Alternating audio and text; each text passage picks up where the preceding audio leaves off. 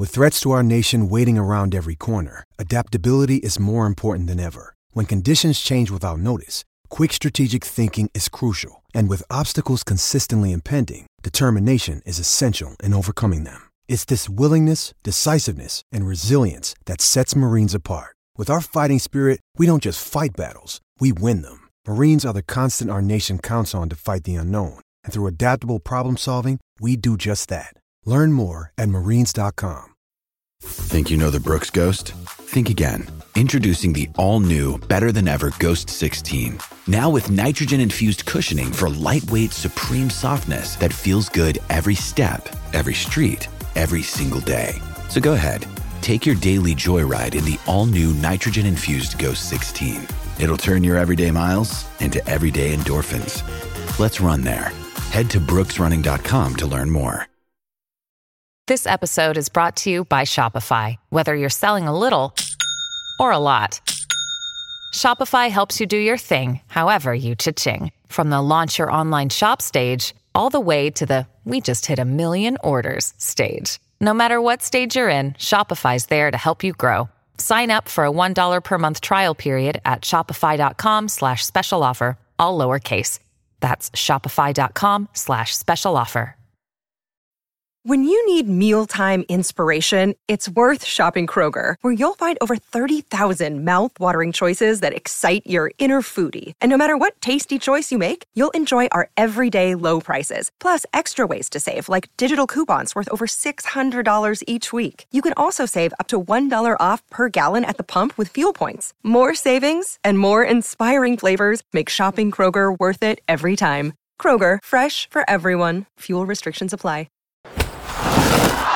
This is John Trupin. This is Kate Preusser. This is Julio Rodriguez. Produced by Evan James Audio. This is Lookout Landing Podcast. Hello and welcome to They Might Be Mariners, Lookout Landing's prospects focused podcast. My name is John Trupin, mm, deputy managing editor at lookoutlanding.com, and I am joined today by prospects aficionado Joe Doyle. Joe, how are you over there? Joe's calling in uh, from uh, 2008. Uh, so we'll be getting a slightly in- different calling in on my LG chocolate phone. If you guys, if you guys are appreciating the audio quality today, my microphone decided not to work. So Yep. Yeah. The finest of Motorola. brought to you by a provide. razor. yes, indeed. Yeah. Uh, we'll get you that Crazer upgrade next Thank week, you. I hope. Thank But, you. I uh, got to stop paying rent in a pop can.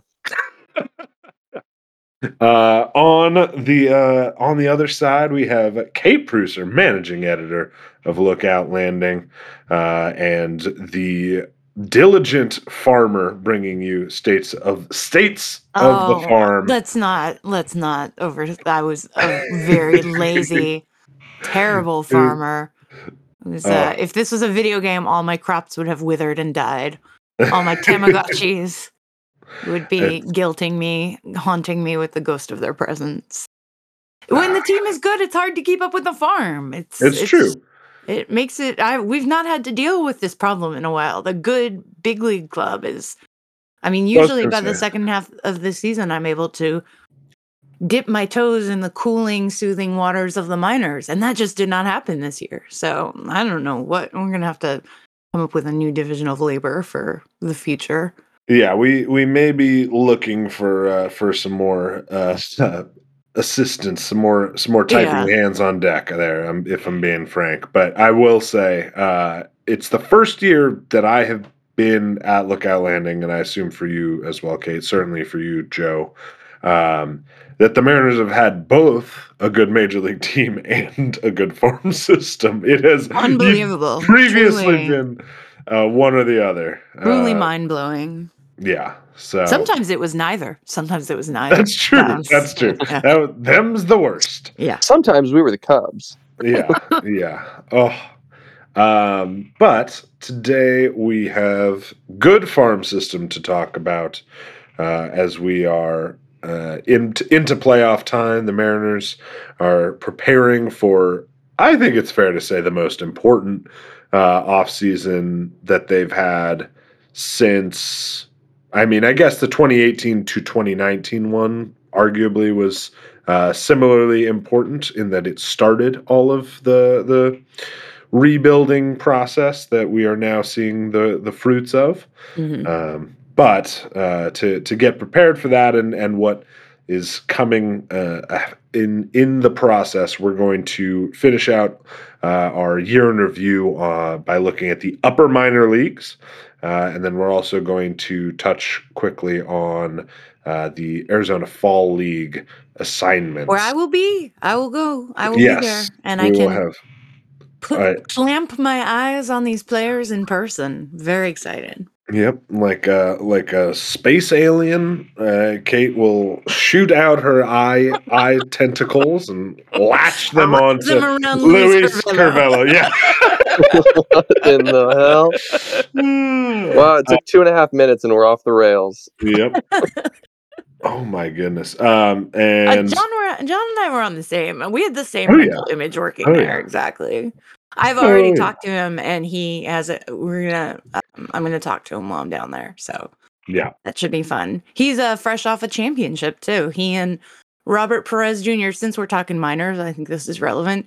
Mm-hmm. He and Robert Perez Jr. helped lead Team Venezuela to an Heard under 23 World Cup championship, the WBSC, which does like age divided levels. I think there's like an under 15 and then there's an under 23 and then there's just the regular senior circuit. So anyway, uh, Venezuela took gold and uh, Curvelo was a big part of that, pitched in relief. And Robert Perez, whose dad was the coach of the team, uh, did what any good coach's son should do and was the best player on the team and bopped a bunch of home runs and kind of became a little bit of a. I mean, he was already a big deal in Venezuela because he's kind of like um, royalty there, like baseball royalty because of who he who his dad is. But yeah, it was a. I think that he's a prospect we're going to be hearing a lot more about because he does have really big power.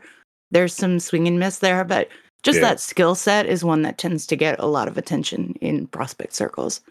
Well, and he is also if you're a especially if you're a Tacoma Rainiers uh diehard, you got a small taste of Robert Perez Jr. because I've sent him up and down a couple times. Yeah, he he was up in 2019 early in the season when they had I think a bunch of injuries or whatever happened. I don't know, but he you know he wasn't great, but he held his own for a 19 year old who had He never some played bones. above it, you know, who had literally never played outside of the complex.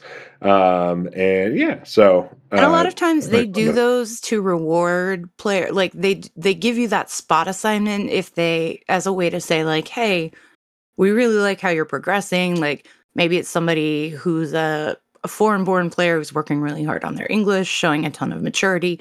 They only Mhm. send you up to that level if they feel like it's something you can handle both physically and kind of mentally. So Mhm. it's a good sign about where how the organization feels about him. Yeah. Um, so we're gonna we're gonna talk about those groups, and we also want to uh, touch on something that we'll be uh, sort of referencing back to uh, much of this winter. But Joe, you wrote up your top 50 Mariners prospects, uh, which we, um, you know, is a lot of players that we will be mentioning here. But uh, certainly, I'd love to get a little bit of insight on on folks who uh, may have placed higher than you know folks who have been big movers in, in Yeah. particular.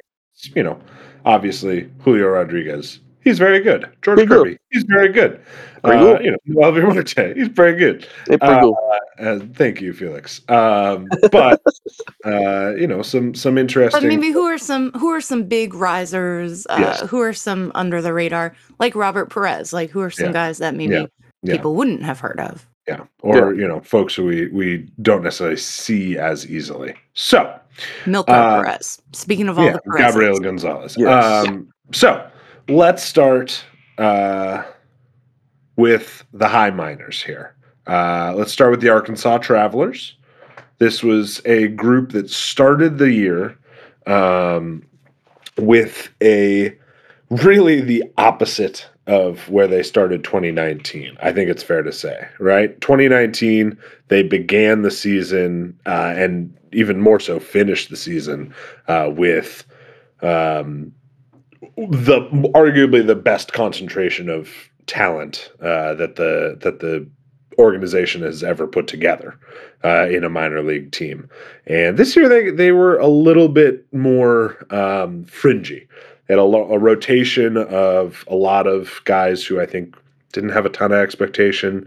Um, you know, Devin Sweet, um, Penn Murphy, Tyler Erb. Uh, you know, a lot of guys who perfectly reasonable players. Uh, Adam Hill, but not necessarily ones who were the top level prospects. But by the end, and similarly on the offensive side, right? You know, they had uh, a pretty sort of an older roster. I think is fair to say. Kate, is is that a fair appraisal? It was, you know, Joe Rizzo was probably the youngest player on the roster um, for much of the year, and um, Connor Leon. I mean, it was a lot of like uh chaff. We could A say. lot, yeah, That's yeah, a lot nice, of yeah. but Well, but the, but it, but I think the the the the particular part also is there are a number of decent players, but all of them were um, almost all of them were older than you would want for the level. So not necessarily Hmm. that many prospects, right? You have Brian O'Keefe, catcher, hitting pretty well. He's 27 and he's been in Double A like a half dozen times uh, at this point, and he was up good. at the big league club last year. I mean, he's, Yeah, I he was mean- just filling, just filling, right filling you in. know yeah so um much and I of think this they probably brought him back with the idea like you'll fill in here at double A for a little while until we're ready to move Cal Raleigh up and then we'll we'll move you to Tacoma and you know you'll get to live a slightly better life in yeah, triple A. and, and Uh, rough life, rough life. yeah R- rough life Yeah. to be a quad A player. yeah but you know i mean that's that's what they did and and he you know assuming that's the dynamic they had with him he absolutely met met the expectations there which is good um so in terms of double a performers it really came in the second half. Uh we had so many promotions from that everett team.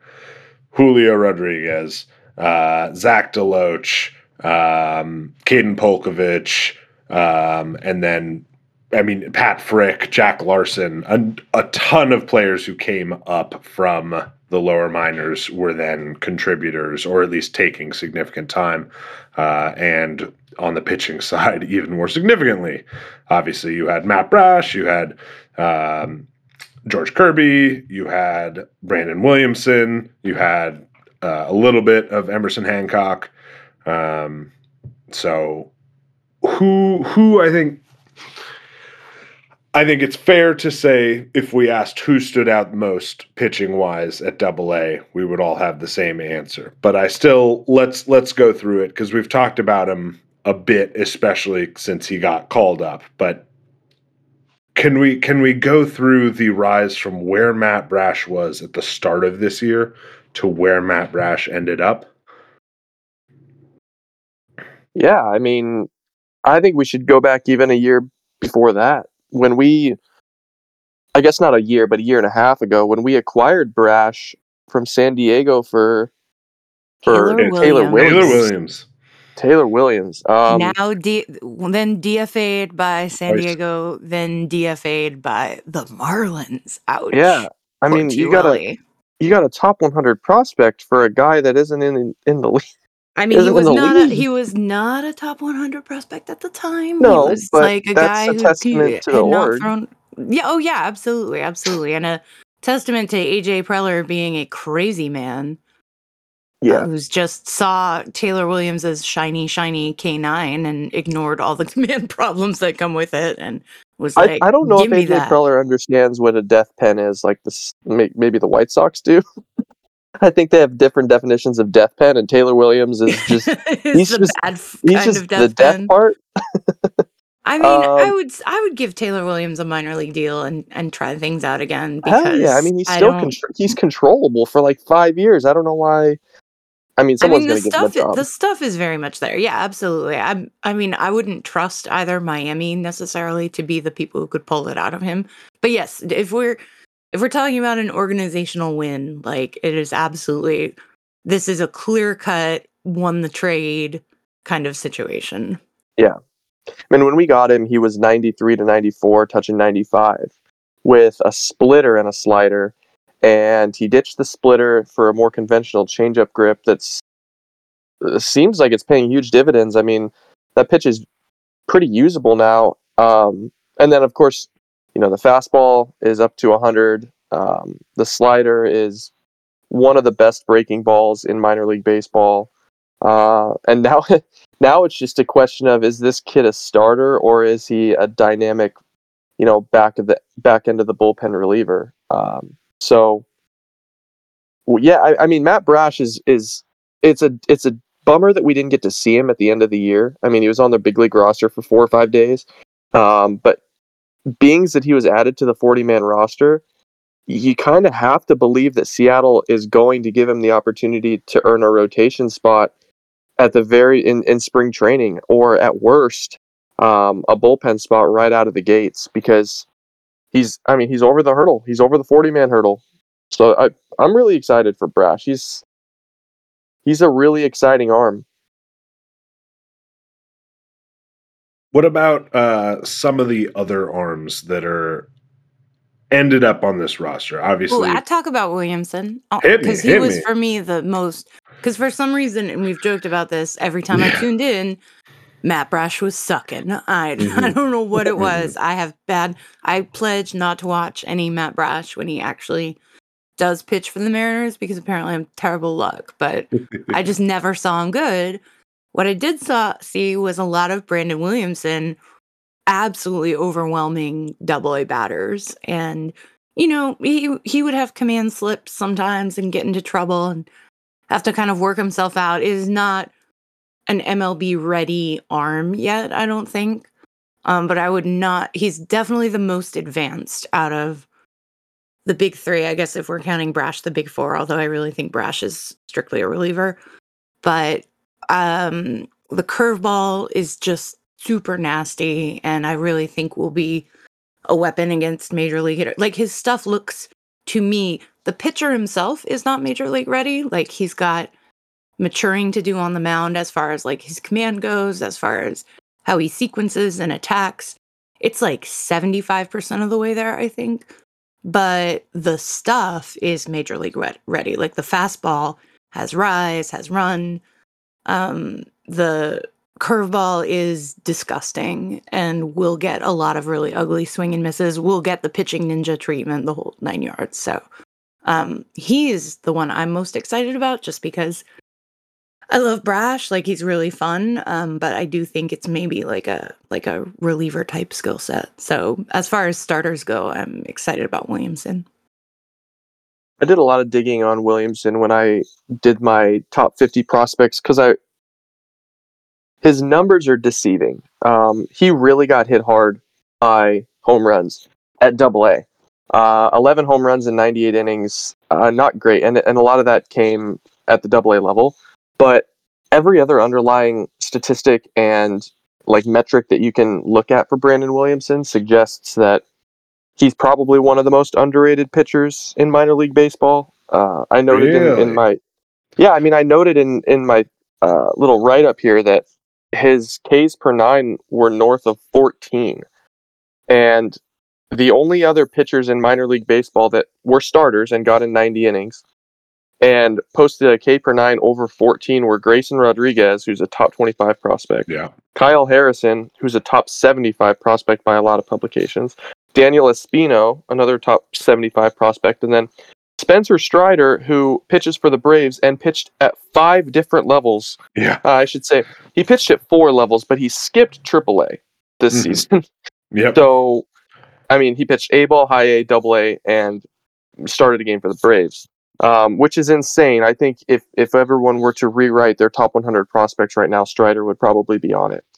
So that combined with you know 37.4% K rate this year, he was third in the organization in whiff rate uh, for starting pitchers.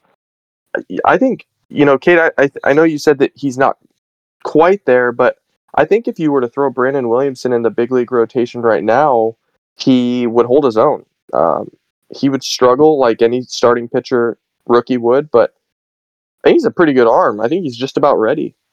And he's one of the reasons why I'm almost wondering if Seattle will go out and acquire a controllable starting pitcher because if you if you kind of look at the way that their farm system shapes out and I know that you you cannot lean too heavily on prospects in terms of future success. The Braves have been really lucky with how they handled all their prospects and they're all panning out.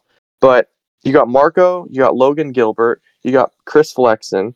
You got to think that Brandon Williamson is going to pitch for him next year. And then you also have George Kirby and Emerson Hancock is a little bit behind those guys. And you have Matt Brash. I mean, that's eight legitimate starting pitchers that you could conceivably use in 2022. So you kind of look at those eight names and you wonder okay, does Seattle need a starting pitcher with four years of control? Or do they need a Max Scherzer? Like, do they need a guy that can only pitch in 2022, maybe 2023, and kind of anchor a really young rotation? You kind of look at like um, like how the what the Braves have done with with Charlie Morton and what they did with Cole Hamels last year. You know that might be the route that Seattle needs to go because I, they've got a lot of young arms that are right on the precipice of breaking through, and I think Williamson is probably maybe outside of Brash going to be the first one that we see. I will note as well with the Braves, right? I mean, it's taken a long time for those guys to get there. Uh, One hundred percent, yeah. And and a lot of it, you know, they, Max uh, Fried. Max Fried was like a, has been a prospect, has been an up and coming arm for like how long, and now I think is kind of finally coming into his own. right? I mean, Yeah, and they moved guys too. Like, who did they? They moved uh the guy with Texas that we shell, the lefty Kolby Allard. They moved Oh, Kolby yeah. Allard. Mhm. They moved Okay, that Bryce we shell. Wilson, and then I don't think they still Well, have Kyle Felton Wright. Who is not really quite a prospect, but I mean, yeah, but they had, Yeah, they he's had Mike another one. Soroka, Ian Anderson, Kyle Soroka Wright, broke. Gohara, Yeah, Kyle Wright and Kyle Muller. Gohara completely fell apart. Luis Gohara fell apart. Touki Toussaint is not really great. Uh, Bring he's him kind to of- us. Bring him Um, to us. Yeah, I mean, you Noah make a good became good, like- but they, I think you know, like uh, Tucker hand. Davidson has not yet been quite there. Um, what's his face? Uh, there's the I mean, and they still Yeah. have guys like Spencer Strider, and they have the kid from Wake Mhm. Forest. Uh, oh man, I can't remember his freaking name now. The lefty from Wake Forest last year that they took in the first round. Uh, but yeah, I mean, it's the Braves' philosophy. They just keep getting arms and arms and arms, and so, like, if you look at Kirby and you look at Hancock and Williamson and Brash and you know all of these and Levi Stoudt and you know anybody that you want to throw in the mix for Seattle, you kind of can only bank on like two of them actually hitting, uh, and and you know being good big league starting pitchers. Um, so we'll see, but I am comfortable with Seattle not going out and getting, you know, not overpaying for. Um, I don't even know, like German Marquez. It wasn't very good this year, but my point is, like, Seattle doesn't need to go get that horse that's going to be at the top of their rotation for the next four years. In my opinion, they could they could really benefit from a from a Scherzer or a Verlander or um, you know someone in that mold, a Kershaw. But I I, I can't imagine Kershaw leaving LA. right. Well, and you're specifically Also- saying right a shorter term but still Yeah. high quality move, Right. and I, I I agree on that very much. So that you know, especially because that offers that higher ceiling of production, but also does still give them time to get in work and hopefully get production, especially if that means that they are redirecting some more commitment to positions where they don't necessarily have that quality. You know, Sure. Yeah. um, how about uh, any any players? Well, I guess let let's talk a little bit about um, Kirby and Hancock because we we addressed them like a little bit uh, in in past and and Joe, I know you still put both of them uh, in your uh, top. 10 i believe both in the top five if i'm not mistaken yeah hancock's fifth Yeah. here on your list uh, and kirby's second um i think we mentioned in our sort of risers and fallers article that Hancock, as much as anything, had a disappointing season, mainly just because of his health. Um, and, but, you know, and, and that his production was fine when he was healthy and pitching, but it wasn't dominant.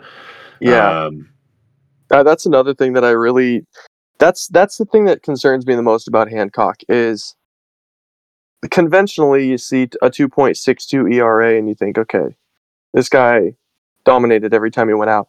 But Hancock like he did not miss bats at all. Yeah. I mean he wasn't even in the top 75 in the entire organization for swinging strike rate.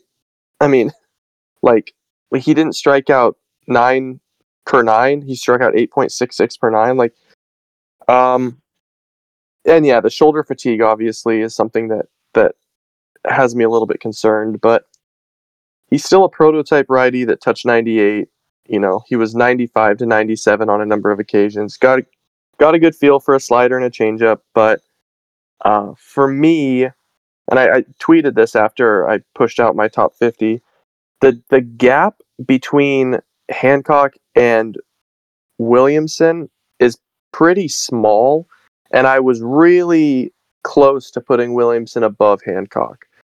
But I figured, you know, Hancock has had a kind of a weird two years being drafted into a COVID organization. Like, let's see what he does next year. He's a year younger than Williamson, and then we can kind of go from there. But uh, it's close. I mean, Williamson and Hancock are close. Yeah, I, you know, I this is sort of an unfair comparison. Uh, I I don't know how quite apt this comparison is. Only you know, in part because mm, he's it's comparing to a, a high school pitcher, but I do think there are players like Dustin May whose stuff is top top notch, just on a you know base level velocity, movement, you know, the the eye, you know, how it looks to the eye, but it doesn't necessarily move in a way that is so deceptive to hitters, at least in terms of making a some level of contact, but that that that can improve and that can be uh, learned, and more important, I mean, frankly, it can still absolutely work. Um, it just might work in a different way than expected. Um, so I'm hopeful that that is, I guess, where we get to for uh, for Hancock, and really want to see a full year of health for him. Yeah, I want to see Hancock develop a. He doesn't seem to have a uh, an identity on the mound. He he's got the four seamer, he's got the two seamer. I think the two seamer is better personally. Yeah. Uh, he's got the curveball, he's got the slider, he's got the changeup. He, you know, he doesn't seem to have any rhyme or reason to when he uses which pitch. Uh, uh, he's not necessarily a pitcher that tunnels right now. So, yeah, I think uh, Hancock just needs to kind of figure out what his three pitches are. If I were him, I'd probably go two seam slider changeup. Um, but you know that's for the Mariners player development system to to figure out. They got to Yeah. find a way for him to miss more bats, especially if you're Yeah. throwing 98 with Yeah. deal for three secondaries. Because that's the thing is he does, you know, he when he's at his best or even just on the mound, he's generally able to fill the zone and, and put the you know put put put pitches where he wants them. It just, uh, you know, those pitches can be can be a little better than they I were. just want to say, like, I think you have to factor in his experience here. It is really a difficult ask after being drafted in a COVID year, Mhm. not being able to get right into games, having had that shortened college season too. He didn't even get to have a full year there.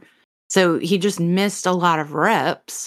Mhm. And the jump to double A, I was talking to Logan Gilbert about this and what the hardest thing for him about going to double A was. And he was like, it was just the hitter. The biggest thing that stood out to him was the hitter's selectivity. It was like uh, things that used to be tempting to batters at high A were not tempting to these batters. And he had to adjust and figure things out. And I think that Hancock is doing that too, working with much less experience than Logan Gilbert had when he was doing the same thing.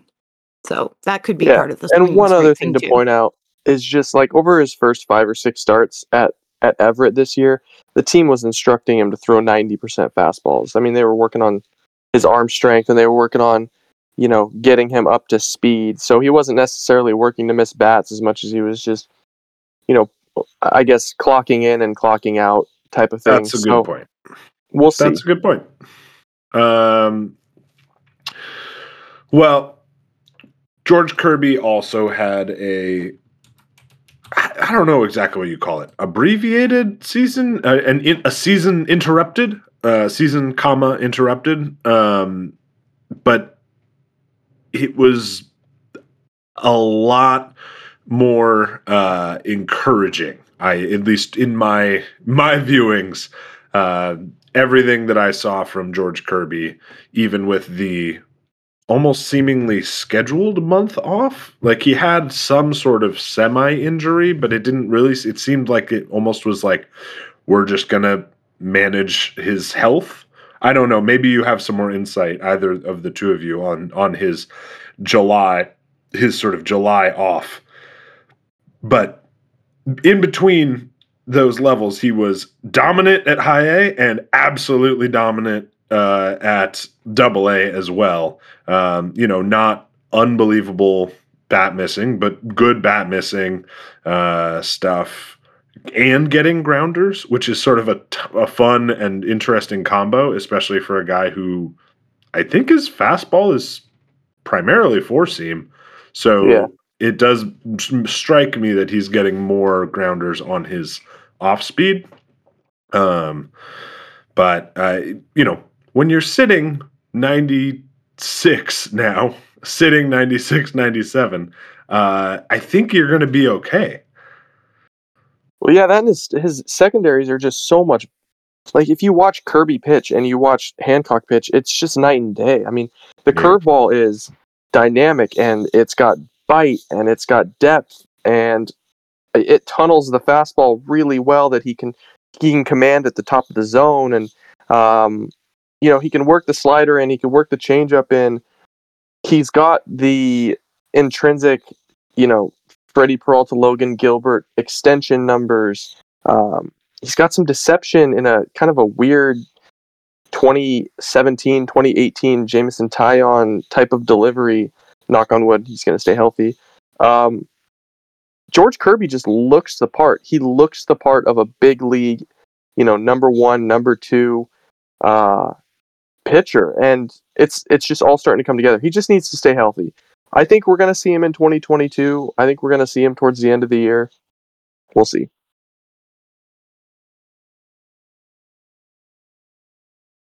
I would love to see Kirby next year. It's basically exactly uh, all of the stuff seems just about on the money, and I just want to see a little. I, my hope is that the goal for him next year is, yep, we want you to do the exact same stuff, and we want you to go six innings every night, right? Like that. That presumably that has to be the goal Um, because I mean, with him and with Williamson, it was a lot of four to you know four to five inning starts, um, and for both those two, I'm really encouraged that they are taking longer, uh, you know, bigger and bigger strides in terms of stuff, and the fact that they were. You know, most of Seattle's pitching prospects were relatively healthy this year is an immense positive considering how many pitching prospects league wide Yes, saw I was major say, injuries. I've been doing the Cubs uh, comments for the Baseball Prospectus annual for this year, and just the number of times both pitching and position players that I've written Yep. up. You know, he missed X amount of time with a flexor tendon strain. He missed X amount of time, missed the whole season with a Mhm. shoulder labrum tear. Like Mhm. we are really remarkably. I don't know if that's just the Cubs, but no, I um, mean, I think it, at, at least to having gone through a few systems, I think you're absolutely that's that is a representative experience. And so, yes, you know, we can lament Hancock having this sort of lingering shoulder trouble that he's still trying to work through or whatever. But you know, on the whole, whether no doubt part you know, a good chunk of it is luck, but also the Mariners were really, really deliberate with how much they let their pitchers pitch, and it was absolutely frustrating for me as someone who wanted to see more. But I, if it means that next year these guys are able to be healthier and that all of this year, you know, so many of these guys were able to be okay, I I think it was the right move. Yeah, better Um, safe than sorry. Yeah. Um, is there anyone else that you guys want to hit on with the Travelers? Obviously, you know, in the bullpen, there was uh, a number of sort of more interesting uh, depth players. We had um, guys like Daeson Arias got some time, who uh, will be heading to the AFL. Uh, we saw Ray Kerr coming in, hitting triple digits as a lefty, um, and Nick Duron, Collin Kober. Um, but uh, Darren Gillies also made his triumphant return, and Levi was- Stoudt. uh, Levi Stoudt a good as well. Yes, Levi Stoudt was solid. Um, so you know, it, it, it was a little hard uh, to tell, at least on for me, um, what what we're expecting to stick longer term um, in the bullpen group, but I I was encouraged to see uh, that next a year. I think, yeah, Would would would you guys protect Ray Kerr? Because they've mean, had the chance to protect him in the past. Yeah, but now he's at AAA and he seems to have gotten the walks problem a little bit more well in hand. He's exactly the kind of arm that gets taken in the Rule 5, so I would not be surprised if they protected him. Yeah, I, I agree. I think Seattle's closer to a Rule 5 40 man crunch than people think, though. And I'm not just talking about the fringy, like, you know, the the Sam Haggertys, the Dylan Moores, the Aaron Yeah. Fletchers. Like, I think Seattle's got some prospects coming up this year and next year that need to be protected. That, you know, I think it's something to watch. I think Brandon I- Williamson has to be protected, doesn't he? Is he 2018?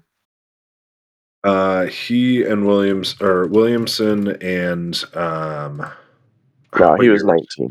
Yeah, he's okay. I was gonna say he was he was narrowly missed. Um, Actually, next year is the year. Yeah, I mean, so like after next season, Seattle has to protect. Yeah, they have to protect Kirby. They have to protect Williamson. They have to protect Stoudt.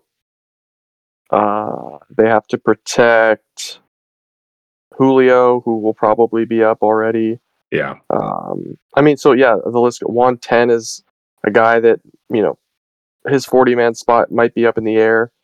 Uh, so yeah, I just think like I I think they're going to protect Ray Kerr, but I don't think it's a shoe in.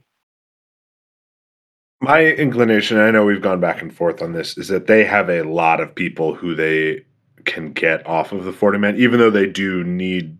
They do have a crunch. I think it is a genuine crunch. I think there are a lot of people who would not necessarily uh, be claimed, or at least would not would be very replaceable that are currently on their 40 man. So um, I do I think I would add Kerr, though I might trade him instead because I don't I think he is a player who a different I it's hard for me to see them calling Ray Kerr what point they call Ray Kerr up next year um, unless he is in AAA and continuing to really show well. But another team, I think, could very easily start him. So I think tr- trading him in some fashion that functionally is Rule Five, you know, letting him be Rule Five, but letting another team jump the line, that might be the that might be the way. yeah, Um, there's a lot of guys they're gonna have, like. I don't know. I'm just looking at this list and yeah, Aaron- Aaron Fletcher, Joey Gerber, Darren McCaughan, Wyatt Mills, you know, Ljay Newsome, Mark Devechis, there's a Ryan Weber. Like I think you're gonna see. Margevicius. Yeah, I think you're gonna see a lot of guys. A lot of these fringe guys are gonna have to unfortunately be Well, and I mean, out even to dry. in AAA, they've got a bunch of people, right? They've got Marcus Wilson, they've got Kevin Padlo, they've got Jose Godoy, they've you know, like there's there's Just, just I a can't lot see of those guys spots. surviving the 40 man. Like I just I don't think they're going to be extended a contract, especially if Seattle intends on signing free agents or making trades. And I know that those DFAs could come later, but like you look at, you know, you look at Jake Bauers, and you just wonder, is he going to make it to February? You know, because if they find his replacement, um, he like I, I just I um I think Jake Bauers is going to be a great competitor next spring. Hmm. But if they were doing him a favor, they would, you know, n- non-tender him right. personally. Uh, they probably won't do that because it's a business, but I just don't see any conceivable way that Jake Bauers is with the organization on March 1st. Oh, we say these things. We always Well- say these things, and then Well, I, it would take said- catastrophic. I mean, it would take. I guess this has all happened before, but it would Mhm, take mhm. it would take Seattle breaking camp with uh, Jake Fraley hurt, Kyle Lewis hurt, possible, extremely possible. extremely possible. Sam Haggerty probably would need to be hurt. Okay, I mean, you, I have think described you have described I was gonna What say, you've described two people who Yeah. are not going to likely be ready for I opening guess, day, and a yeah. dude who has never had a season without at least two lower body injuries. I guess In I just feel I guess I just feel bad for Jake Bauers because I do like parts of his game, but he's Sure, he's he's such a uh, like the fourth hottest girl at school, unfortunately. well, he's he is the he is a bench bat who they would a platoon bench bat who they wouldn't start against right-handed pitchers Yeah, who can't with play no center options. field. With no options. Yeah. So he either has to be a starter or he I don't think it makes sense to have him. So I could what I will say is I think it's plausible that he makes it to March because if they kept him this long, I think they must have adjustments that they want him to try and make. Oh yeah, like stop pulling the ball. yeah, I mean, right? You know, because there is a talented player in there, and he's got a lot of traits that you could like, but and the the idea of having him have a whole winter to work on it instead of just trying to adjust it during the season.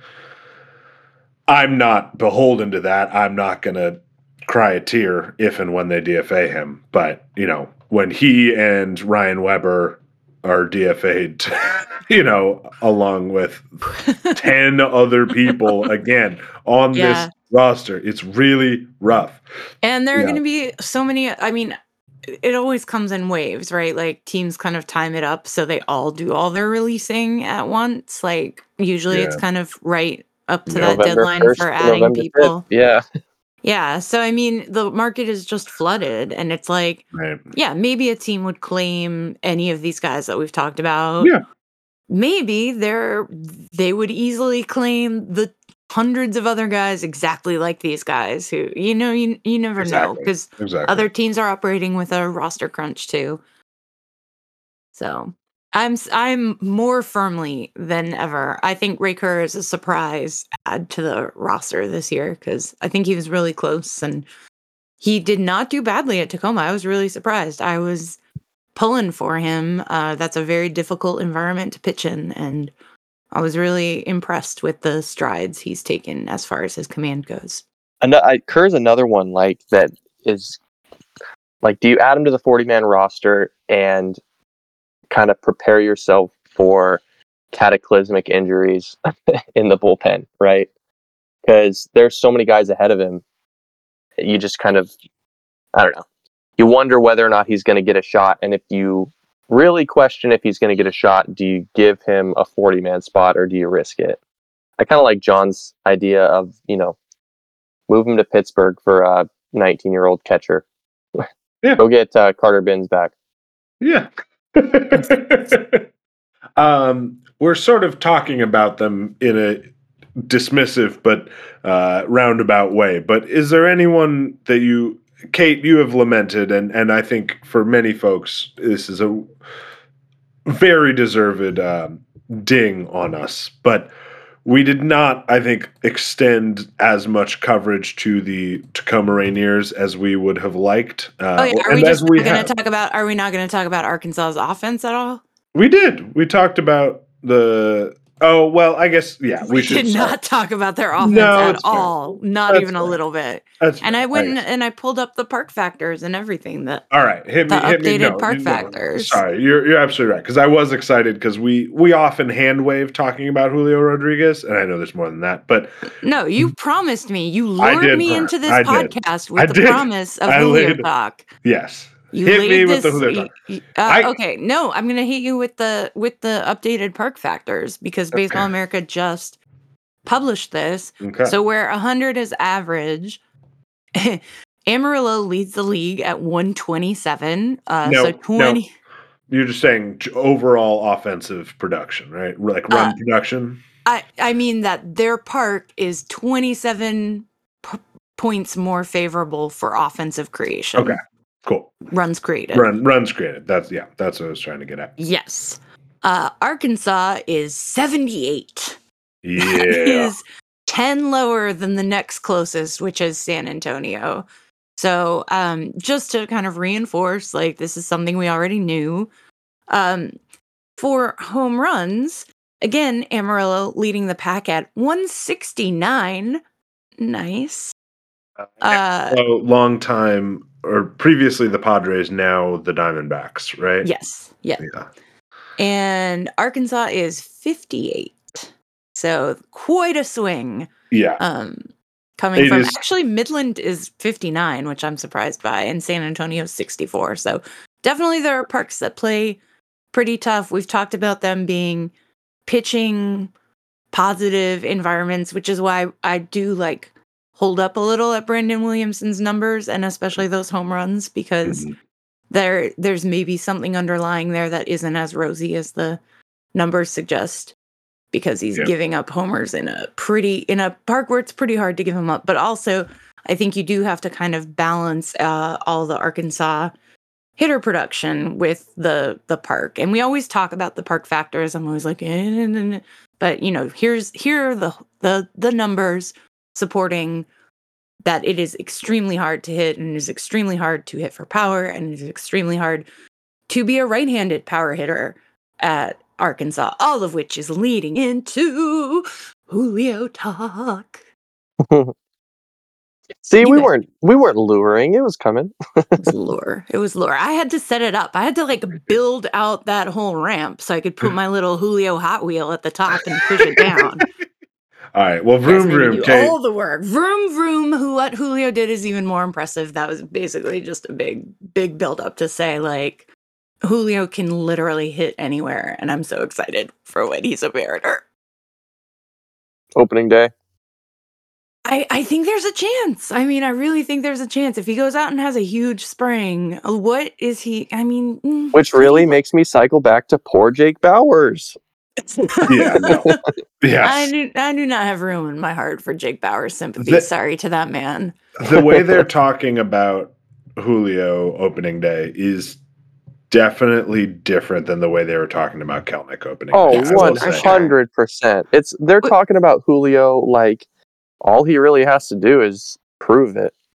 Right. They like, said, yeah, if, they if said he hits three, yeah. fif- if he hits three fifteen and slugs four, you know, 415, 420, like he's going to be on the opening day roster. Yeah. They they they said I believe the quote was we're not going to stand in his way. Which I don't know if they they could they- have stood in Jared Kelenic's way anymore. It was, you know, Jerry Dipoto and Well, Julio's Kevin got Mather. thirty pounds on on Well, that's Kelenic. true. it's Yeah, really hard to stand in Julio's way. the Don't get fucking in Julio's fellowship of the ring standing, you know, of the front office just making a wall uh, in front of not pass. Kelenic. Yeah. Um, but yeah, no, that is it is a different vibe. I do I mean I do really wonder if this is all leading up to, and we've been talking with Julio's agent. Yeah. we are going to announce a big extension, and oh, yeah, he's ready. He's Yeah. got just as much time in Double A as Kelenic had, but we think he's good. The I the mean- Olympics, man, they're, I they're mean- like Triple A, but like on steroids. yeah, uh, which you know, I mean, all of this is like probably he is ready, and or at least he's their best, you know, left field, whatever outfield option. But come on, y'all, uh, you know, the idea that he will be ready after this winter, whereas he was not ready a month ago when they had no right-handed hitting left fielders is a little bit annoying. And that's that is and they were Yeah. like, yeah, we would and and Dipoto straight up said if we had the old you know, the old September call-up rosters, we would have called him up. It's like, okay, well, right now you have Jake Bauers and Dylan Moore on your roster, neither of whom apparently can hit right now. What if Apparently? you, and you have Wyatt Mills and Yohan Ramirez and Matt Brash, and you will only pitch Yohan Ramirez apparently. And You- Erik Swanson. yeah, Erik Swanson, who disappeared, like fell in a hole. Uh, you know, just was like his his little tufts of blonde hair were sticking up out of the savannah somewhere. Um, yeah, Hey man, I they played a critical role in the band aid that was Tyler Anderson. Okay, everyone got to play you know, mm-hmm. yeah. Except Matt I mean, Brash. you know, except Matt Brash. yeah. I Poor Matt Brash. you know, uh, and you know, all of that is like conditional. Like, obviously, it made sense that they had a bigger bullpen because if any of their pitchers had had a bad start, they needed the big bullpen, and only Tyler Anderson had bad starts. So um, that just was like once a week down the stretch because they were like, "Eh, we're done with Yusei Kikuchi." Oh. Um, but I anyways, honestly feel like uh, they could not. Ha- the front office could not have scripted the end of this season any better, and maybe they did, um, because they put themselves exactly where they wanted to be, like contending Yeah. adjacent, but not really contending in a year that they weren't expected to contend. mhm, So making enough noise to get people excited. They are Mm-hmm. primed for a huge splash announcement, which I think is much more likely to be an, a contract extension for Julio, who people are duly excited about. You know, they Right. brought him up to accept the award. I think like the tide of excitement about Mariners baseball is turning, mhm. and they see Julio as the face. He is literally going to be the face of the franchise because yeah, and it'll be immediate. he's uber marketable in a way that bless you jared is Yeah. not i mean i think jared I, I personally like i think jared is very smart like much smarter and more well spoken than i ever gave him credit for like his little video at the end of the season you know he's just speaking He seemed to be getting a little bit more comfortable with i think the, so. I everything mean, that comes along. But here's I, I know the point that you're trying to make, and it's that it does not come naturally for him. And it's also not I nearly as easy to like. Yeah, it's his personality. He's just Jared is fine. Jared is totally fine. But Julio is a shining star. I mean, he is an international superstar who's going to bring a ton of attention. His skill set is different too. It is it is a superstar skill set. I mean, he's just Jared he's is a he's a totally fine Jay Buhner to Ken Griffey Jr.'s organization. yeah, yeah. I mean, it or even an Ed- I I I'd let Jared be an Edgar. Edgar I'll never got mad be a an day in his life. I think Edgar was very good at not showing people when he got mad, and that I is think something Edgar that I was hope very Jared good at not learn. showing people any emotion. I mean, Edgar smashed a boombox. Haven't you heard that story? Edgar was mad about the volume and the quality of music being played after kind of a tough day at the dish for him, and he picked up a boombox in the clubhouse and threw it down and smashed it. So don't tell me Edgar can get mad because uh, they're all competitors, and well, and I think Edgar, I don't Edgar was just really good at hiding it. I've smashed I've smashed many a PlayStation controller and people think I'm dead inside. After a hard day at the plate. Day at Yeah. the plate in MLB the show. Yes. Who's, who's who hasn't been there? Wh- wh- Whither us not? Uh, but yeah, anyway, I feel like we are. I, I agree with you, John. I feel like we're leading up to if they can get the. de- I f- I think that that is what they're ferociously working away on right now is dealing with Julio's representation and trying to get some kind of a big, splashy thing that they can announce. Sell all the Julio jerseys, call them up on opening day, pack that park out, and just the brand new. snatch the mantle of Seattle sports attention away from the Seahawks in this town for The- for this year at least. the brand new, hopefully, the brand new jerseys, With the Uh, brand hope- new ideally, colors, and I'm and just you kidding. know I they don't know. have they do have the Kraken to kind of hold hold at bay, but it was definitely it was money a s- off the Kraken. So they you know and they, they, make own money root. off the crack. Yeah, exactly. They're they have an interest in the Kraken being, uh, Yeah. you know, brand partnership or whatever. I was down I- at uh, the stadiums last night, and uh, I went to a concert down there, uh, and they have a bunch of brand new banners uh, at T-Mobile Park. Mhm. And I don't know if this is anything, but they are those banners are leaning hard, hard, hard into the teal. Oh. They, they've Northwest got Green. Northwest Teal. Green. Northwest Green. Northwest Northwest Green. Northwest Green, Northwest Green, Northwest Please, Green. please, sorry. Kevin Martinez. Sorry, it's Don't Northwest come Green. after us. don't know if it don't mean- I don't don't know if it slit our means throats in the night, Kevin. Please, we are just a. Sm- he's so nice until you call it Mhm. teal instead of It's the Northwest quiet Green. knife. Kevin was Kevin was awfully quick to tweet about Northwest Green at every chance he possibly had this year. And now there's Northwest Green uh, signage all over the outside of the stadium. And so I'm just wondering like are we going to see are we going to see the Northwest Green jerseys become the primaries or you know, are we going to do a total rebrand and just lean a little bit heavier into Northwest Green, but I think it's it's time. I, and that's kind of weird to say because I like the white jerseys and I like the gray jerseys and I even like the navy jerseys when you use the Northwest Green brim. I do not like the Sunday creams. Those those got old really fast for me. But I do think it would behoove the organization to do a little bit of a re-splash walking into a new era of Mariners baseball as they would like it to be perceived. Yeah. I think that that's very logical because you have Catie Griggs at the helm now. We know she's overseen a huge jersey, or I'm sorry, they call them kits in soccer. A Yep. kit redesign that was uh, From controversial at the time. Atlanta is my kit. Uh, yes, exactly. That's probably exactly how the people in Atlanta spoke about it, John. Um, what a but anyway, you crossover. have you have her. You have kind of this exciting end to the season buzz about Mariners baseball in a way there hasn't been before. Poto saying they're going to splash money around. Just buzz, buzz, buzz. I think it's definitely uh, possible that when we see Julio coming out uh, to announce the new contract extension, he will be in some kind of new jersey look. I think that's all very possible casting off the ghosts of the old mariners for once and for all which is what we uh which is you know what th- that's what the prospects are here to do right they're here to oh maybe julio and jared modeling them together like they did with the sunday creams you know when they had the little fashion show Yeah, those Sunday creams were sweet for a year, and then I just, I, I'm, I think I'm in the minority. I do not like them. Oh, like them. I just I think they they can do more, and I They I would do like a more, more. with old colors. Yeah, I like a either Northwest Green focused or a more like.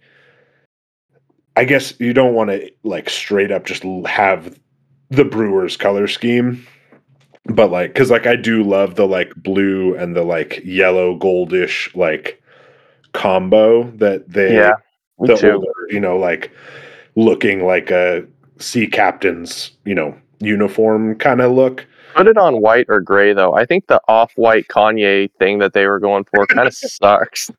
That's fair. I I'm I know we we had a little conversation and I I think we've moved past the need for gray jerseys. Like we don't we have synthetic dies now. You know, it's not fucking it's not we're not in rationing times in the pre-World War period where, you know, you you needed to crush 80,000 snails that you personally harvested to get the color purple. Like we That's can I mean- not that I want thing him to be purple, to be clear, but I I do That is the most graphic thing I've ever heard John say. That's not how like- the- They weren't, they weren't playing baseball in the 1600s, Johns. These weren't like uh, Trappist monks doing this.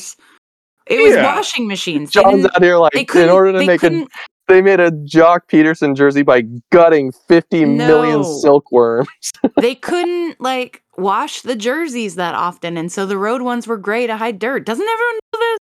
Uh, okay. Well, even more to the point, I did not know that, but even more to the point, hey, that's not an issue anymore. We can wash anymore. warm Literally and not a thing. cold. Yes, not know? a thing anymore. Your point Uh, stands. It was just oddly made. No, it's a, but that's that is genuinely very interesting. I did not know that. That makes more. I mean, it, I figured it. You know, it was a it's a reasonable limitation for you know the pre, uh, you know, uh, multi-motor vehicle era, but um, it's. Uh, I feel like we're we're progressed. We we're we're making some moves, uh, and that can be one of them. Um, is there anything else that you guys want to address offensively with Arkansas, or even specifically, actually, some things on Julio's game? Because I think in the Tacoma group, it was a very solid lineup, right? We had a ton of veterans. Um, you know, obviously Jose Marmolejos, now free agent, led the league in you know hitting, and also just was maybe one of the best hitters in minor league baseball. Um, obviously, Cal Raleigh, we saw plenty of Donovan Walton and Dillon Thomas and Taylor Trammell all had like fine seasons and i think Trammell being 23 is young enough that you know okay first first crack at aaa we're not you know he's got time to get better if if they are willing to give it to him. Um but i think right i mean julio is going to leapfrog that entire roster. On, He's gonna leapfrog. He might leapfrog every big league outfielder. Yeah It- i mean it's aside from Jarred. Like, if he Yeah. outplays Kyle Lewis, Julio's Yeah. gonna be the outfielder. Um, I want, I want to, I want to make a sort of go through a list here because I know we all obviously have our our we we're very Mariners. We have a good amount of Mariners expertise. I think it would be fair to say, and we we have a heavy degree of focus on um, on Seattle's system. So we have a good depth of knowledge. I think a lot of people, presumably, who are uh, listening to uh, to this have that as well. But I I want to um, look in particular just at a number of other uh, teams' top tier outfield prospects because I think it, it's important to recognize Julio is incredible and also there are a lot of very good outfield prospects in MLB right now um, who had similarly exceptional years, right? Riley Greene with Detroit is basically the same age. She's like a tick older than Julio, but went all the way up to AAA. Um, you know, Corbin Carroll, who is with Arizona, busted his shoulder up, but is extremely good. Brennen Davis, Kate, I know we were talking before we started recording about Brennen Davis. He's a year older, um, but is a a similarly uh, exceptional hitter with with tons of size and probably a little more true center fielder. Um, do you guys? What is it that you guys feel separates Julio uh, from some of the other top, top, top tier uh, outfield prospects? Well, um, for starters, he had a better average exit velo and a better max exit velo than any of those guys that were listed. So he's a year younger and he's already hitting the ball much harder than any of them. I think he's just as good a runner mm, as Riley Greene. Maybe not quite as Brennen Davis, but I, you just there's nothing in Julio's game at this point that is is worrisome. Like his contact rates, even though Jim, what's his ass, thinks that Julio still needs to work on. Yeah, no, not Jim Callis. Uh, Uh, Duquette, the guy for the No. Athletic. No, the Uh, guy from the Duquette. Athletic. Oh, Bowden. Bowden. Yeah, even though Jim The- Bowden the- thinks the that Julio crimes man. can't hit. the The man. crimes man. Yeah, I'm just gonna call him Jim. What's his What's his ass for now on? It, it's Solid. cathartic.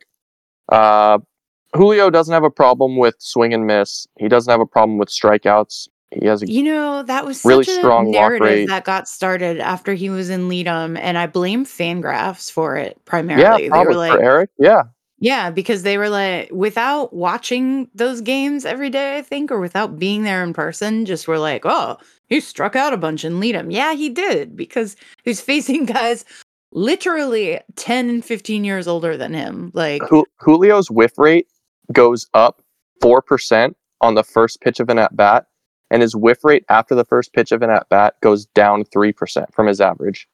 So clearly, he's just like trying to ambush dudes. He does Yeah. not have an issue with swing and miss, and his overall whiff rate is above average, like ab like better than where you need it to be. It's like Well, twenty and that's- six percent or something like that. that also strikes me, right? I mean, that is a un, an understanding of what he what his skill set is because he is such a powerful hitter and such a you know capable hitter that, that not only is he rightly saying i'm going to try and get this best pitch to hit right out the gate and crush it but he has the ability to adjust if he falls into a hole and still come out of it of like okay i missed that first pitch. Now i'm going to work to slash a line drive and and work my way back.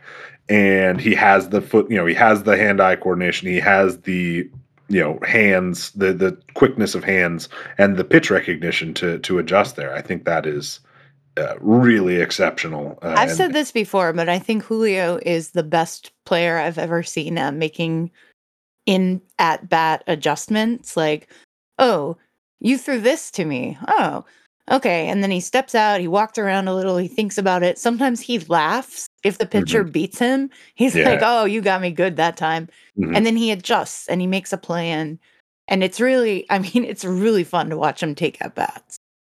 yeah I, I wanted to say, like, I don't, I don't feel like comparing Julio to those players because they're different players. Like, Brennen Davis is toolsier, and I think Riley Greene too. Like, they're different players. Julio is toolsy, but that one tool, the power tool, is just so loud, and it's like that's his composition, and you know, it's kind of comparing apples and oranges to me. Like, I just think it's how does the player fit the team right now? Detroit needs some offense. So, yeah, like they should be promoting Greene. Like, I don't know what the Cubs are doing, honestly. I maybe they're going to try to be competitive and bring Davis up and build a team around him. I have no idea. It's they're a mess uh, I would trade him personally and get just a, a king's ransom. You trade Brennen Davis?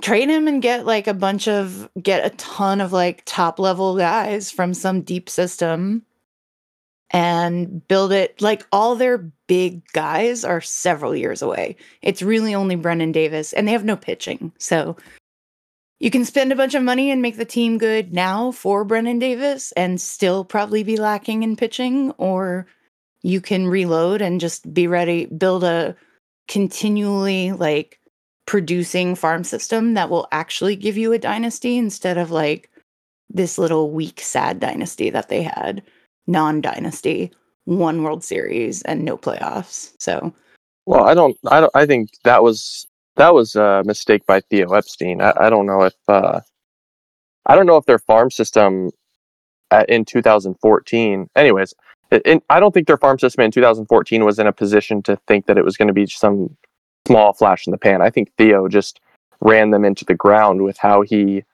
went out and acquired talent and how he approached No. contract extensions. Well, it was similar to like what Dipoto did while he was trying to build a contender here, right? He was just like gut the farm system, etc. Well, Um, and I mean, part of it also though is like if Jose Quintana had been Right. good, Sure. then yes, trading Eloy Jimenez stings, but you probably are looking at another World Series, Right. Yeah. at least appearance, right? They you know, or, some, or they something. had some you know. really bad luck. They had some stuff just not work out, which again, I have no sympathy and- for yeah, because the and- Mariners are the kings of having stuff not work out. So. Absolutely. Yeah. And no- I mean no- Heyward Heyward completely not, you know, main, being able to maintain his power.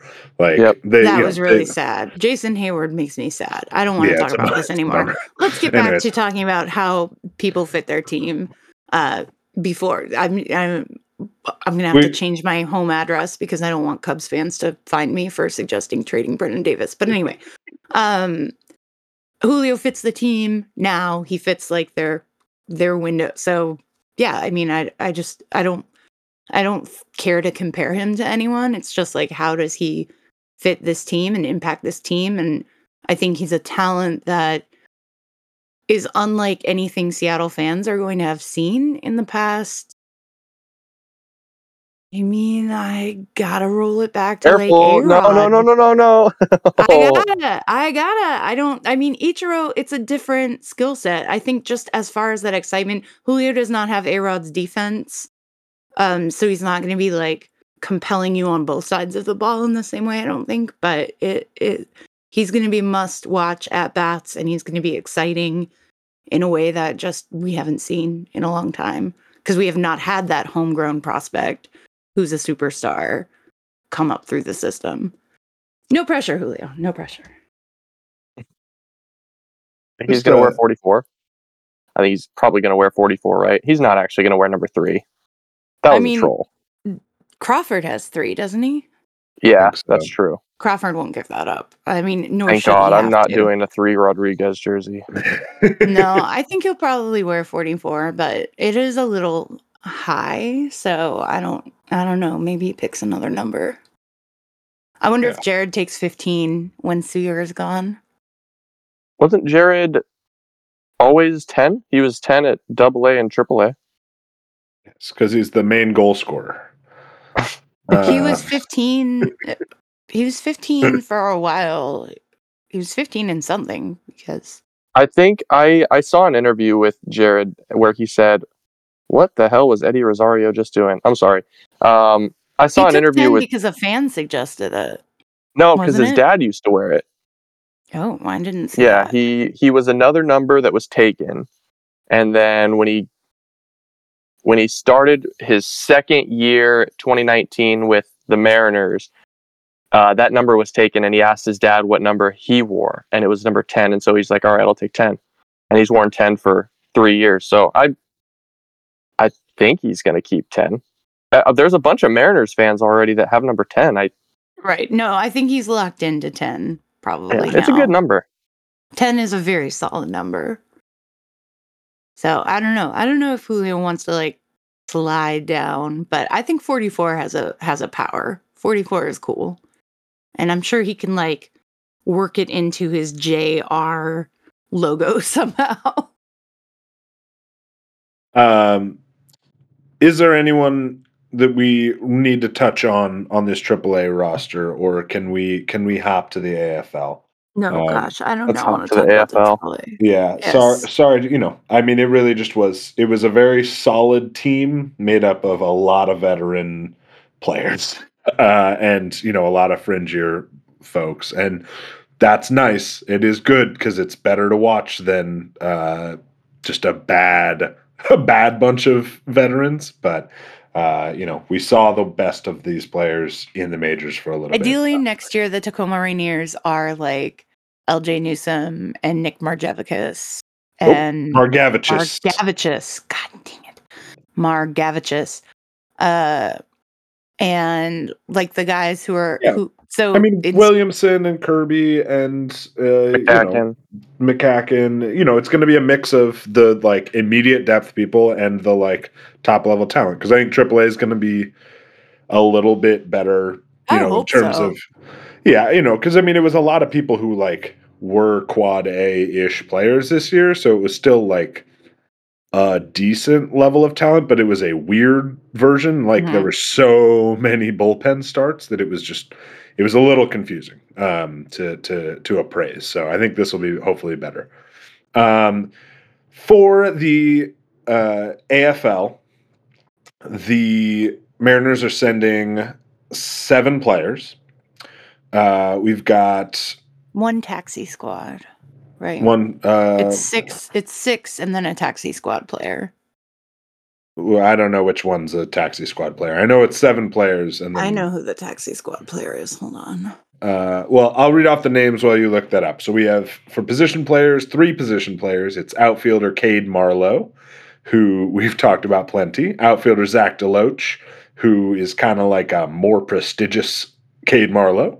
Um, and uh, infielder Jose Caballero, um, who is missed most of this year with injury, uh, but came back and was doing all right in uh, Double A, I believe. This will be his second straight year in um, the Arizona Uh, Fall League. that's right. He also Yeah. was in it in 2019. That's true. Um, he, if you have any recollection, was the return from the Diamondbacks for Mike Leake. Um, so not really a notable prospect, but you know, still a young infielder in a system without many young infielders. So uh, something there. Uh, and then on the pitching side, Juan Then, uh, who I think has to be there both for a reset and also trade bait. I Yeah. think in a major way. I also think that about DeLoach and Marlowe, if I'm being honest. Um, and then a, th- a trio of pretty much certainly relievers. Uh, Devin Sweet, from who spent most of the year in Arkansas, or maybe all of the year in Arkansas, uh, as well as Luis Curvelo, who started uh, the season in Modesto and was excellent and moved up to uh, Everett near the end, and Daeson Arias, who uh, I think actually was um, a pretty. Yeah, um, pretty decent split there. Um, but all of whom uh, pretty solid. No, didn't quite get to Tacoma, but 20, 20 innings in Everett where he was great. Twenty innings in um, Arkansas, similarly Okay. good. Um, striking struck out a ton of people, a little bit wild, but um, yeah. So you know, essentially some some bullpen depth and uh, some of their lesser prospects on the outfield side, um, which is sounds disparaging, but it is more just meant of they sent Julio Rodriguez and Jarred Kelenic last time, um, so it's a it's a little bit less of a less prestigious group this round. Uh, Pretty sure it- it's Caballero who's the taxi squad player. I That think would it's make sense. him.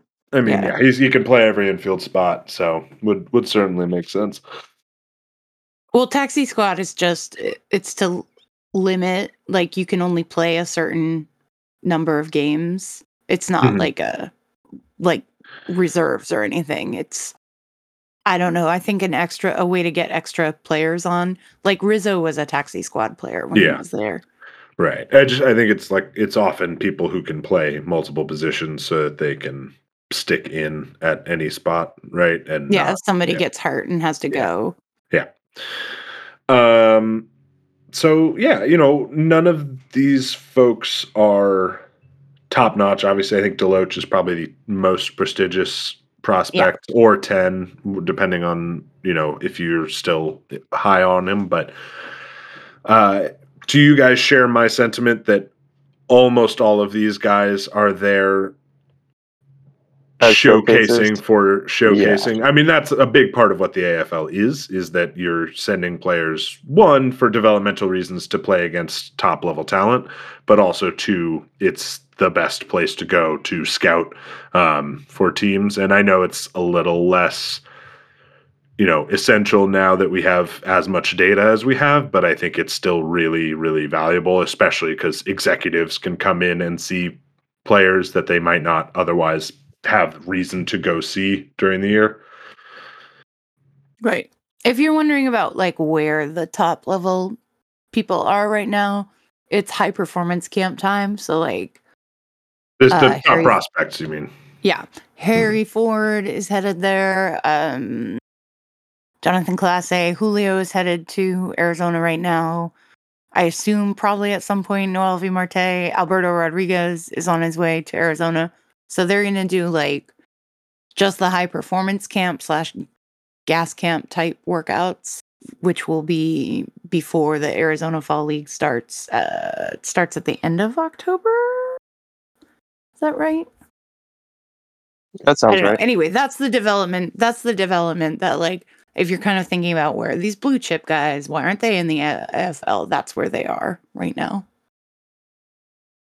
It's interesting though, like a lot of other teams opted to send, I mean, some of them sent guys who are in the majors to the fall league, like Hans Crouse, who used to be a Rangers prospect and is now a Phillies prospect. Right. Didn't he make his debut this year? Uh, oh yeah, he did. Lars Nootbaar, very weirdly, uh, somebody who got a lot of reps with the Cardinals. It was on their um, playoff roster. hmm Was in played in their wild card. He was game, on deck when they got eliminated. Oh, was Did he? Not. Wa- Yeah. I mean, so yeah, ways to get there are there are other teams that are sending top prospects there, like just on the Peoria roster, uh, Shea Langeliers for the Braves, catcher who was like a top first round draft pick two years Yeah, ago. He was like the 19th pick, I think. uh, Carmen Mojinski, Mlodzinski, Nice, Pirates Kate. You still got it. I do because building a magistery. I had to write up his comment because I did the Pirates comments in the Baseball Prospectus annual a couple years ago. Um, he's a. I mean, he was somebody I wanted to maybe draft in that in that. I guess we wound up with Hancock, so can't. No, you wanted him. that. You wanted him in the comp round. Yes. Yeah, yeah, yeah. Yes, I did want him in the comp round, but he went a little bit higher than that. Um, so yeah, I mean, there's some, we are definitely sending, I think, kind of the lower octane prospects of the group. Definitely not the guys who are going to be grabbing the headlines this year, but it'll be, it'll just be great to have the Arizona Fall League back. A lot of that has to do with innings limits too. Like they don't want to throw Yeah. Hancock. They don't want to throw Kirby, Williamson. I they thought all, there was a chance they might send Sam Carlson, but he was such a workhorse that yeah, hundred innings after nothing for three years. Yeah, I think they Probably backed just him wanna off. let him go. It sucks because he would have been a great prospect. Maybe he'll go next year if he's still around. Possibly. Yeah, I mean, unfortunately, there's not too much to talk about with the AFL roster, except I would be stunned if all of these players are still Mariners in March. Uh, so we'll see. Yeah. Uh, I do think that we are using it a little more as, like John said, as as some trade bait, some danglins. Mhm. Um, and then the ones I'm most excited to see are actually two relievers, uh, Dyson Arias and Curvelo. Curvelo we've talked about a little bit. Um, Arias we've talked about a little bit, but specifically both of them have kind of big stuff like some command issues. Um, not a lot of time pitching against higher level. Arias did get the bump to double A. Curvelo, I don't think uh, even made it to high A. I think he was just in A all year. Oh, I, I I- think he got in like three innings at Everett. But here, Yeah, not a lot of time pitching. No time pitching at the upper minors, and not a lot of time even at uh, the advanced A level. So, good opportunity for both of them to kind of refine their stuff against uh, more selective, tougher, higher level hitters. And it's going to be, I think, given the prospects who are coming, I think it's going to be tough sledding for the pitchers. Yeah, it's uh it's a lot of it's going to be a lot of this type of pitcher, I think, across it. And the AFL is always offense heavy because they're playing in spring training stadiums in Arizona, but whoo man, it's going to be against a lot, of, of, pitchers who mostly have had either have Mhm. had a significant workload that year Mhm. are fringier people to begin with, where the Right. team isn't concerned about blowing up their arms Mhm. or are coming back from some kind of injury or Right. just some crazy Right. ineffectiveness, like whatever hole MacKenzie Gore fell into this year. Yeah. I'm I'm pretty sure MacKenzie Gore is going to be there. Like that's the side of the thing where it's like, yeah, he's better than a lot of these people Yeah. probably, but it's also kind of a mess. So who knows? Yeah. MacKenzie Uh, Gore, Asa Lacy, Jackson Rutledge, um, Zach Thompson from the Cardinals. A lot of, I mean, there's some, there's, there's some, there's some pitcher, there's some serious names for the pitchers. Yeah. But there are a lot of, a lot of really interesting, again, none, none that we're sen- sending, but Jeter Downs from the Red Sox. Uh, who else? CJ Abram, Abrams, Nick Gonzalez, who I really liked. Hunter Bishop, brother of Braden, who missed a lot of this year being hurt. Uh, Patrick Bailey, who I think is there as trade bait again because the Giants, I, I did not understand them drafting him to begin with because why do they need another catcher? They have Joey Bart. So Well, a lot of a lot of storylines to follow, and you know potential tar- potential trade targets from the Mariners too. mhm. yeah, Not and- just bait, but maybe also switch. Yeah. That's true. we could. Uh, I'm I'm excited to see your uh, sort of reports and, and hopefully some video from you, Kate. Uh, yes, 'cause I will be there the 9th to the 16th. Yeah, yeah, yeah. Um, I have to run, so I know we were going to get into Joe's uh, list here a little bit. Uh, if you are both amenable, I think we can potentially dig a little deeper on that uh, next recording. Yes, Um, but that's great. uh, That's I a good have call. to head and uh, head out and help uh, some youths. So uh, Hate the you, youths. yeah. Um, Um, what we can also- We did get a question a while ago about potential trade tar- or uh, draft targets for 2021. People are already thinking about that, which I love. We are not quite in that headspace yet. I know Joe is the primary driver of that. Joe, um, I know you haven't really. You're starting to dig in with some of that stuff, but we haven't really started uh, seriously at- investigating that yet, right? Yeah, not at not at Lookout Landing. We haven't. Um, if you want kind of a, we've released a top 150 prospects over at Prospects Live, and we'll be diving in a little bit deeper. But if you want kind of a like a bird's eye view of every prospect, like you know six to eight sentences about what they bring to the table, you can find the top 150 over there. But uh, we'll start diving into the draft at Lookout Landing, uh, probably a month and a half to two months from now when we come around to the new year. All right. So if you need to quench your appetite for 2022 MLB draft talk, you can find that at Prospects Live and keep your eye on the site. We'll be coming back with those weekly installments of uh, draft target write ups coming this off season. Yep, yep, yep. Probably after we're done with like the Arizona Fall League and Yeah, you get know, through the, postseason get through the Rule Five stuff, and the Rule Five. Yeah. So looking at like December ish. hmm Well, a lot to a lot to look forward to, and uh, I am excited to hopefully have uh, a wide array of prospect news to to cover and bring to y'all uh, this winter. I think we're gonna have some trades to I talk we're gonna have about. some- so we're gonna have some trades. We might have some exciting. extensions. We might have some uh, some significant performances or or uh, shifts in rules, and we will also have the um, international amateur signing uh, Oh, yes, period, yes. which was now now a midwinter thing instead of a mid-season thing. So, lots to look forward to on that front. Thank you everyone for listening. Uh, we will bring that all to you with. Uh, detail and the level of seriousness you've come to know and appreciate the from level all- of consummate professionalism from the only podcast where we make fart noises. and talk about snail And talk about obliteration. snail obliteration. All right. Uh, until silkworms. until next time. Bye.